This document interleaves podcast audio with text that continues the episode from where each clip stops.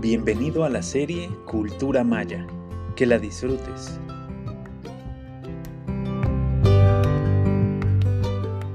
Bienvenidos a Pai Tan, una cita con la cultura maya. Hoy presentamos la astrología maya. Maalopkin. Bueno sea el día. Salud. Gracias por acompañar este podcast. Soy Gastón Melo, un estudioso de la sabiduría maya, de sus artes, lenguaje y expresiones civilizatorias a través de sus más de 3.000 años de historia.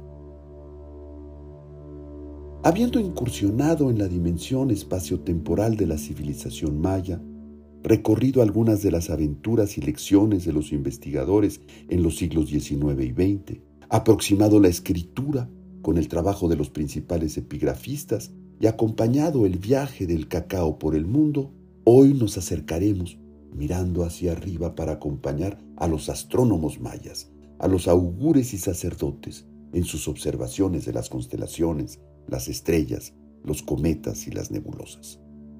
Todo en el espacio de las antiguas culturas, y la maya está lejos de ser la excepción, parece acentuar el hecho que las estrellas guían el devenir de las sociedades, ordenan el espacio en la Tierra y están presentes en el devenir cotidiano de los individuos. El Sol es el astro primordial, el diseñador de los días, y quien sabe agrandar las noches también. El Kinichkakmu, la guacamaya de fuego, es el más venerado y en su nombre se yerguen templos, a él se ofrecen holocaustos. La luna, Ixchel, es la fuerza femenina, menos cambiante, igualmente poderosa. Sus ciclos son más largos. Los sacerdotes observan su evolución y se sienten familiares con ella. Ambos astros son parte de la cotidianidad maya. Pero los sacerdotes que viven literalmente mirando a las estrellas no se guían solo por las evidencias solares o lunares. Ellos observan también ciclos más largos, muy largos, mucho más largos. Venus es la figura estelar más significativa, la más secretamente venerada. Sus movimientos solo son conocidos de los especialistas. No es una cuestión de antigüedad o de modernidad, es un asunto de paciencia y de cálculo, también de transmisión de conocimiento. Es imposible que en el lapso de una vida humana pueda adquirirse el conocimiento de la totalidad del universo. Los mayas, como todos los pueblos, no pueden sino rendirse al hecho que el tiempo humano es limitado. Las estrellas son veneradas porque sus ciclos son más largos que los de la vida humana, porque a través de generaciones de observadores los ciclos se hacen más evidentes. La escritura y las cuentas fueron una necesidad para expresar esto. Fray Diego de Landa, aquel franciscano a la vez terrible y grandioso en la preservación del conocimiento y su destrucción, había quedado atónito, sorprendido por la dimensión de las cifras y del cálculo maya. Las estrellas materializan para los sabios de esta cultura, con incidentes y trayectorias, su influencia sobre la tierra y las cosas de las personas. Sus ciclos enormes eran calculados en aquellas cifras que sorprendían a Landa por su dimensión. Nada en la Tierra podía tener tantos números. La cuenta de los granos de arena era metáfora religiosa. La ciencia astronómica no tenía ya en el mundo occidental la fuerza de los primeros tiempos de la humanidad. Los mayas, entre otros pueblos mesoamericanos, tenían a los astros como rectores de los días y de la historia y continuaban mirando a los trece cielos para entender sus pasos en la tierra. Los chamanes en la estepa asiática consideraban, es decir, observaban cómo se comportaban los astros, miraban las estrellas para conducirse y se dejaban guiar a partir de sus análisis. Es de toda evidencia que las estrellas suelen jugar un papel y ser propiciatorias o inhibitorias en todos los pueblos y culturas.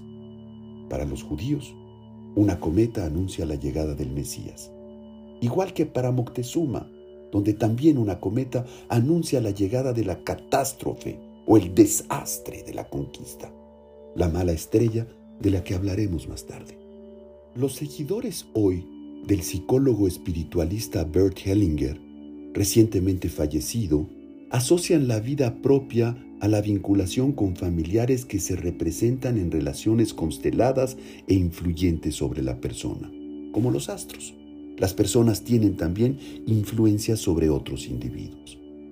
Observar el firmamento parece haber sido, señala Anthony Aveni, uno de los más importantes estudiosos de la astronomía maya, una ocupación frecuente entre la nobleza prehispánica.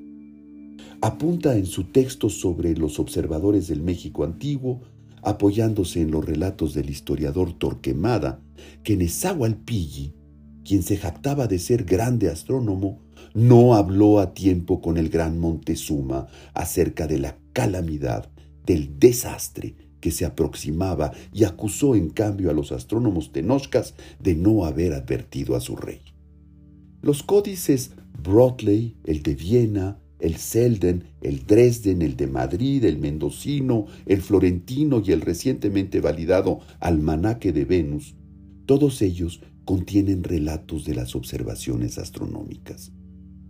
Hoy, los arqueólogos concluyen que había entre los sacerdotes mayas cierta manipulación buscando hacer coincidir para beneficio de su poder y su espacio-tiempo algunas cuentas. Este engaño pragmático, sin embargo, no resta validez para reconocer la precisión de cálculos extraordinarios. Los calendarios agrícolas de muchas culturas se inspiran de las estrellas. Las Pléyades, esa multitud de conspicuas estrellas, son para mayas desde luego, pero también para los pueblos africanos, paraguayos, amazónicos, polinesios, australianos e incluso al norte de los trópicos en Kamchatka, determinantes del momento para iniciar la siembra. Pero también se adora a las Pléyades entre los pueblos aborígenes que no practican la agricultura y que sin embargo reconocen el anuncio de la llegada de las lluvias en el mes de mayo. Los mayas chortis de Guatemala llaman a las Pléyades las siete cabrillas o los siete muchachos y determinan el día de las siembras y la llegada de las lluvias cuando éstas tienen su orto helíaco, es decir, cuando se hacen visibles en el cielo matutino alrededor del 25 de abril. Los antiguos mayas de la cuenca preclásica las llamaban tzab, es decir, cola de serpiente de cascabel, cuando aparecían en el oriente a media primavera. Y es que los antiguos mayas situaban a las constelaciones en los puntos cardinales, orientando sus templos hacia ellas. La concepción del espacio en cinco partes es esencial en la cultura maya.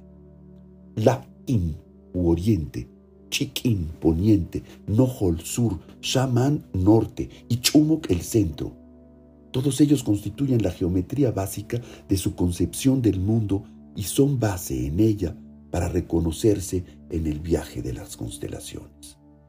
Hace poco, en el remoto sitio de El Mirador, en el Petén guatemalteco, guiado por Richard Hansen, uno de los más grandes especialistas del preclásico maya, entré en un templo a través de un angosto pasillo de unos 20 metros de largo.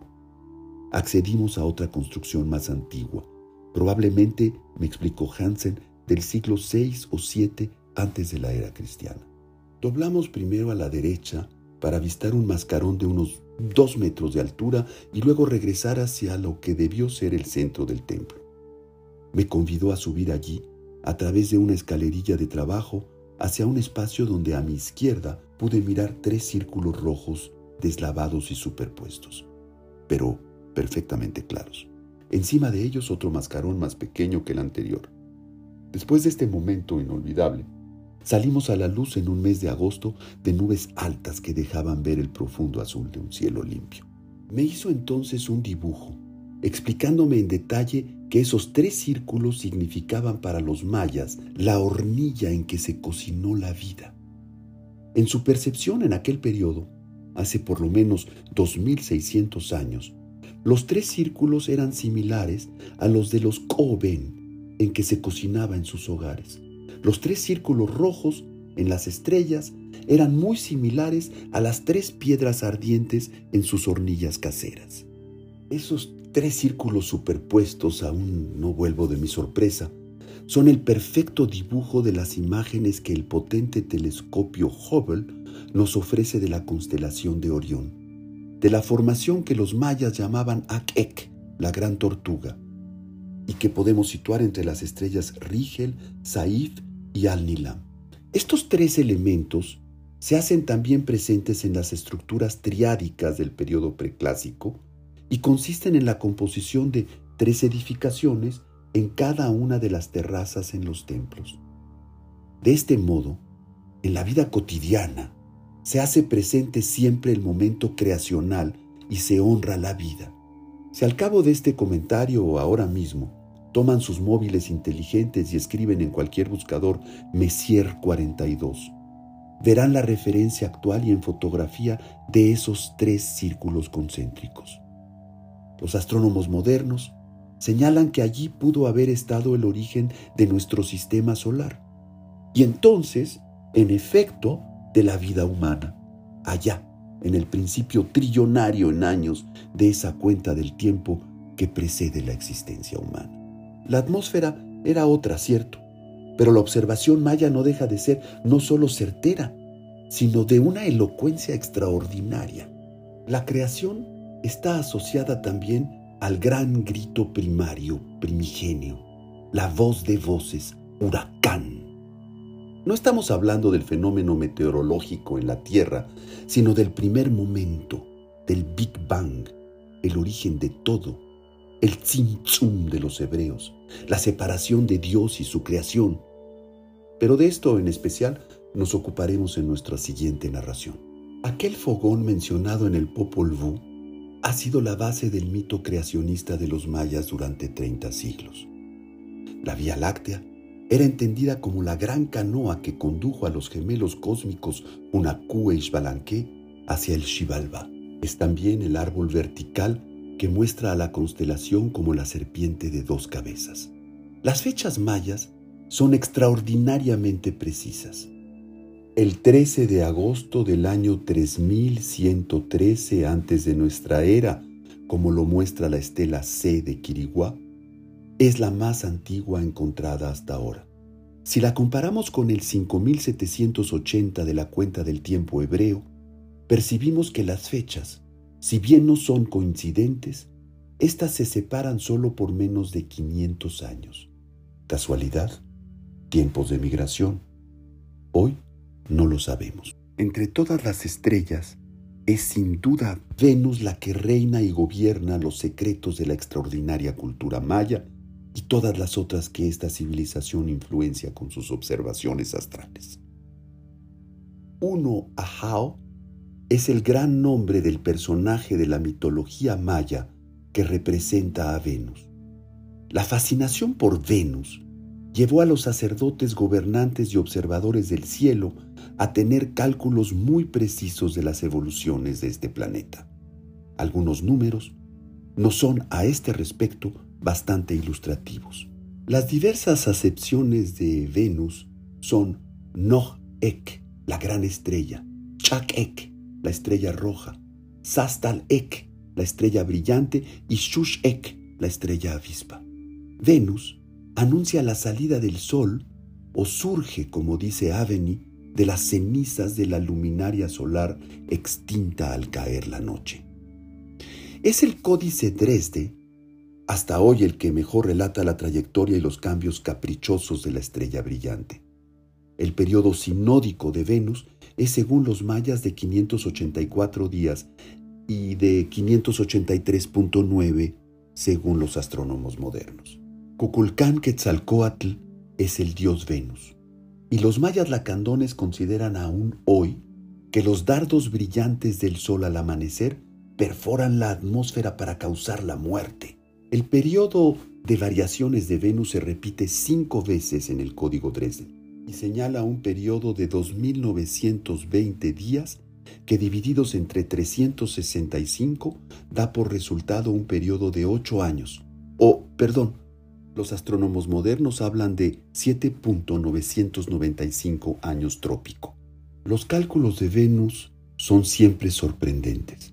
Llegan a ser tan precisos que deben considerarse 301 revoluciones reales del planeta, es decir, 301 ciclos de 584 días, un cálculo de 175.759.92 días, para que Venus vuelva, casi sin error ni corrección, a su posición de salida, al 1 Ajao. El ciclo de Venus, en la cuenta larga, es entonces de nada menos que de 481 años. No cabe duda que es para quedar perplejo ante esta extraordinaria capacidad de contar el ciclo perfecto del planeta. El supernúmero del código Dresden es sin embargo mayor y acusa una cifra de 1.366.560 días, es decir, un gran periodo de 3.744 años para acompañar el mayor cálculo de las vicisitudes de Venus. Entender estos cálculos es sin duda tarea de especialistas, y lo que aquí nos corresponde entender es la fantástica actitud de observar con los instrumentos de ese tiempo estos movimientos astrales que fueron necesariamente calculados por decenas de generaciones de disciplinados astrónomos que sabían contar y escribir el contenido de sus experiencias. Esta es una nueva aventura del conocimiento en la cultura y civilización maya. Hay, sin embargo, mucho más que contar. En nuestro próximo podcast hablaremos de los libros sagrados de los mayas. Kananta Bachtech. Vayan con bien. Hasta la próxima. Paitán es una coproducción de Algoritmo X, la Facultad de Ciencias Administrativas y Sociales de la Universidad Veracruzana y Radio Más 2022.